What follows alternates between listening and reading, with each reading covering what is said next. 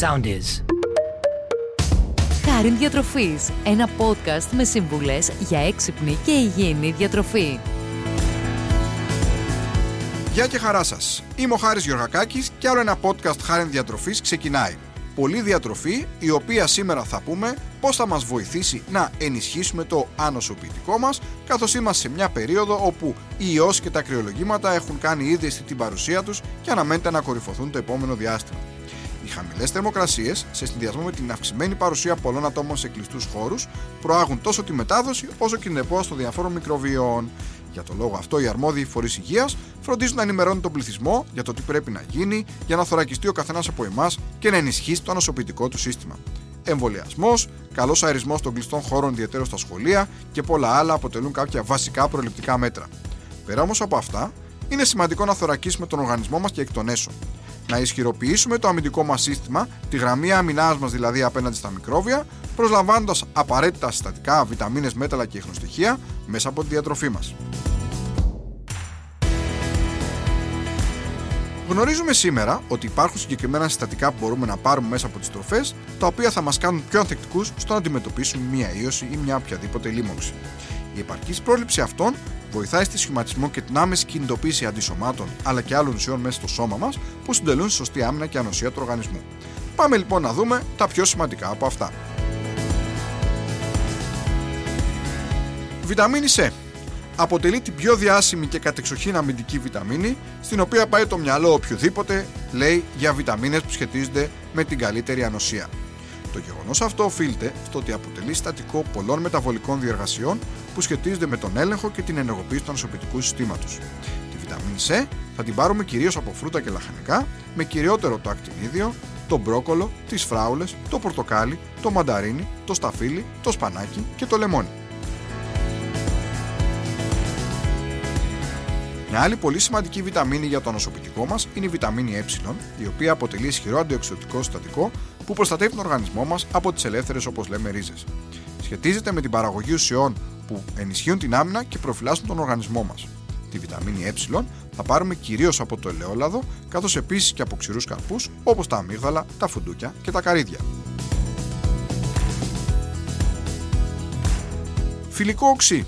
Είναι ένα όχι και πολύ γνωστό συστατικό, το οποίο όμως είναι πολύ σημαντικό για την καλή λειτουργία του ανοσοποιητικού συστήματος.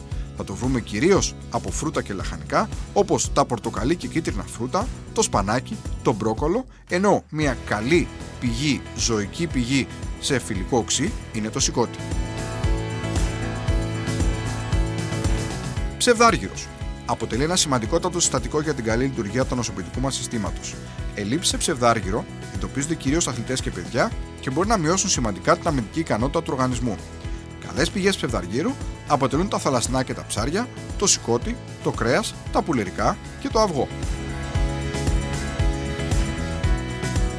Ένα επίσης πολύ σημαντικό συστατικό, το οποίο δεν είναι και αυτό γνωστό, είναι το σελήνιο. Το σελήνιο αποτελεί βασικό συστατικό ενός από τους πιο ισχυρούς αμυντικούς μας μηχανισμούς, της υπεροξυδάσης, όπως λέμε, της γλουταθειώνης. Θα πρέπει να το προσλαμβάνουμε καθημερινά και θα το βρούμε κυρίως στα θαλασσινά και σε ξηρούς καρπούς όπως τα μεγάλα αμύγδαλα, μπορεί να έχετε δει τα λεγόμενα Brazilian nuts, καθώς επίσης και σε ολικής αλέσεως προϊόντα όπως τα δημητριακά ολικής αλέσεως. Νερό. Αποτελεί ένα ζωτικό συστατικό, καθώς είναι δομικό συστατικό όλων των κυττάρων του οργανισμού. Φαίνεται λοιπόν ότι η επαρκής πρόσληψή του βελτιώνει σημαντικά και την αμυντική λειτουργία του οργανισμού, καθώς διατηρεί την ισορροπία υγρών και ηλεκτρολιτών, ρυθμίζει τη θερμοκρασία του σώματος και δεν βοηθάει στην αποβολή των άχρηστων ουσιών που μεταβολείται στο σώμα. Άρα λοιπόν πίνουμε αρκετό νεράκι, που συνήθως το φθινόπωρο και το χειμώνα το περιορίζουμε γιατί δεν υδρώνουμε πολύ. Δεν θα πρέπει όμως να φτάνουμε στο σημείο να διψάμε πολύ για να πιούμε νερό, καθώς το νερό αποτελεί ένα συστατικό το οποίο μπορεί να βοηθήσει σημαντικά την καλή υγεία του ανοσοποιητικού μας συστήματος. Αν θέλουμε λοιπόν να γίνουμε πιο πρακτικοί, ας δούμε με βάση όσα παραπάνω αναφέρθηκαν ποιες τροφές δεν πρέπει να λείπουν από μια διατροφή για την ενίσχυση του ανοσοποιητικού μας συστήματος. Φρούτα. Με έμφαση στα εσπεριδοειδή, όπως το πορτοκάλι, τα μανταρίνια, τα grapefruit και το λεμόνι. Λαχανικά, με έμφαση στην κίτρινη και πορτοκαλί πιπεριά, το μπρόκολο και το σπανάκι. Ψάρια και θαλασσινά. Ξηρούς καρπούς, όπως τα αμύγδαλα, τα καρύδια και τα Brazilian nuts. πολλά μυρωδικά στο φαγητό μας, όπως ο μαϊντανός, το σκόρδο, ο βασιλικός. Και αν θέλουμε όλα αυτά να τα εντάξουμε μέσα σε ένα διαιτολόγιο, αυτό θα πρέπει να περιλαμβάνει τα εξής χαρακτηριστικά. Πρώτον, τρώτε τουλάχιστον 2 με 3 φρούτα την ημέρα ή πίνετε ένα φρεσκοστημένο χυμό από 3 φρούτα. Έχετε πάντα στο γεύμα σας μία μεγάλη σαλάτα. 2 φορές την εβδομάδα να τρώτε ψάρι και θαλασσινά. Τρώτε καθημερινά δημητριακά ολικής αλέσεως και προϊόντα τους. Έχετε κάθε μέρα ως σνακ ή ως συστατικό μιας σαλάτας ή ενός γιαουρτιού ξηρούς καρπούς. Στη σαλάτα και στο μαγείρεμα προτιμάτε το ελαιόλαδο. Δώστε γεύση στο φαγητό σας με πολλά βότανα, αρωματικά και μπαχαρικά.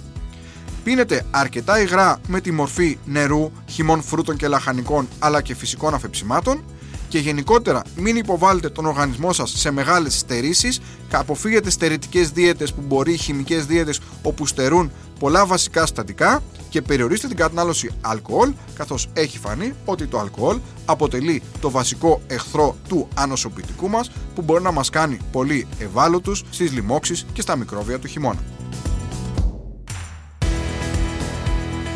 Άρα λοιπόν, αν θέλετε να έχετε ένα ισχυρό ανοσοποιητικό, να προετοιμαστείτε για να αντιμετωπίσετε τα μικρόβια και τις λοιμώξεις και τις ιώσεις του χειμώνα, ακολουθήστε μια σωστή διατροφή, εντάξτε όλα αυτά τα οποία είπαμε και θεωρώ ότι ο φετινός χειμώνας θα σας βρει λίγο πιο ανθεκτικούς σε σχέση με όσα κάνατε πέρσι, αν η διατροφή σας δεν ήταν η κατάλληλη. Αυτά λοιπόν, άλλο ένα podcast Χάρη Διατροφής έφτασε στο τέλος του. Σας εύχομαι να είστε πάντα καλά και να προσέχετε την υγεία σας. Ακολουθήστε μας στο Soundees, στο Spotify, στο Apple Podcasts και στο Google Podcasts.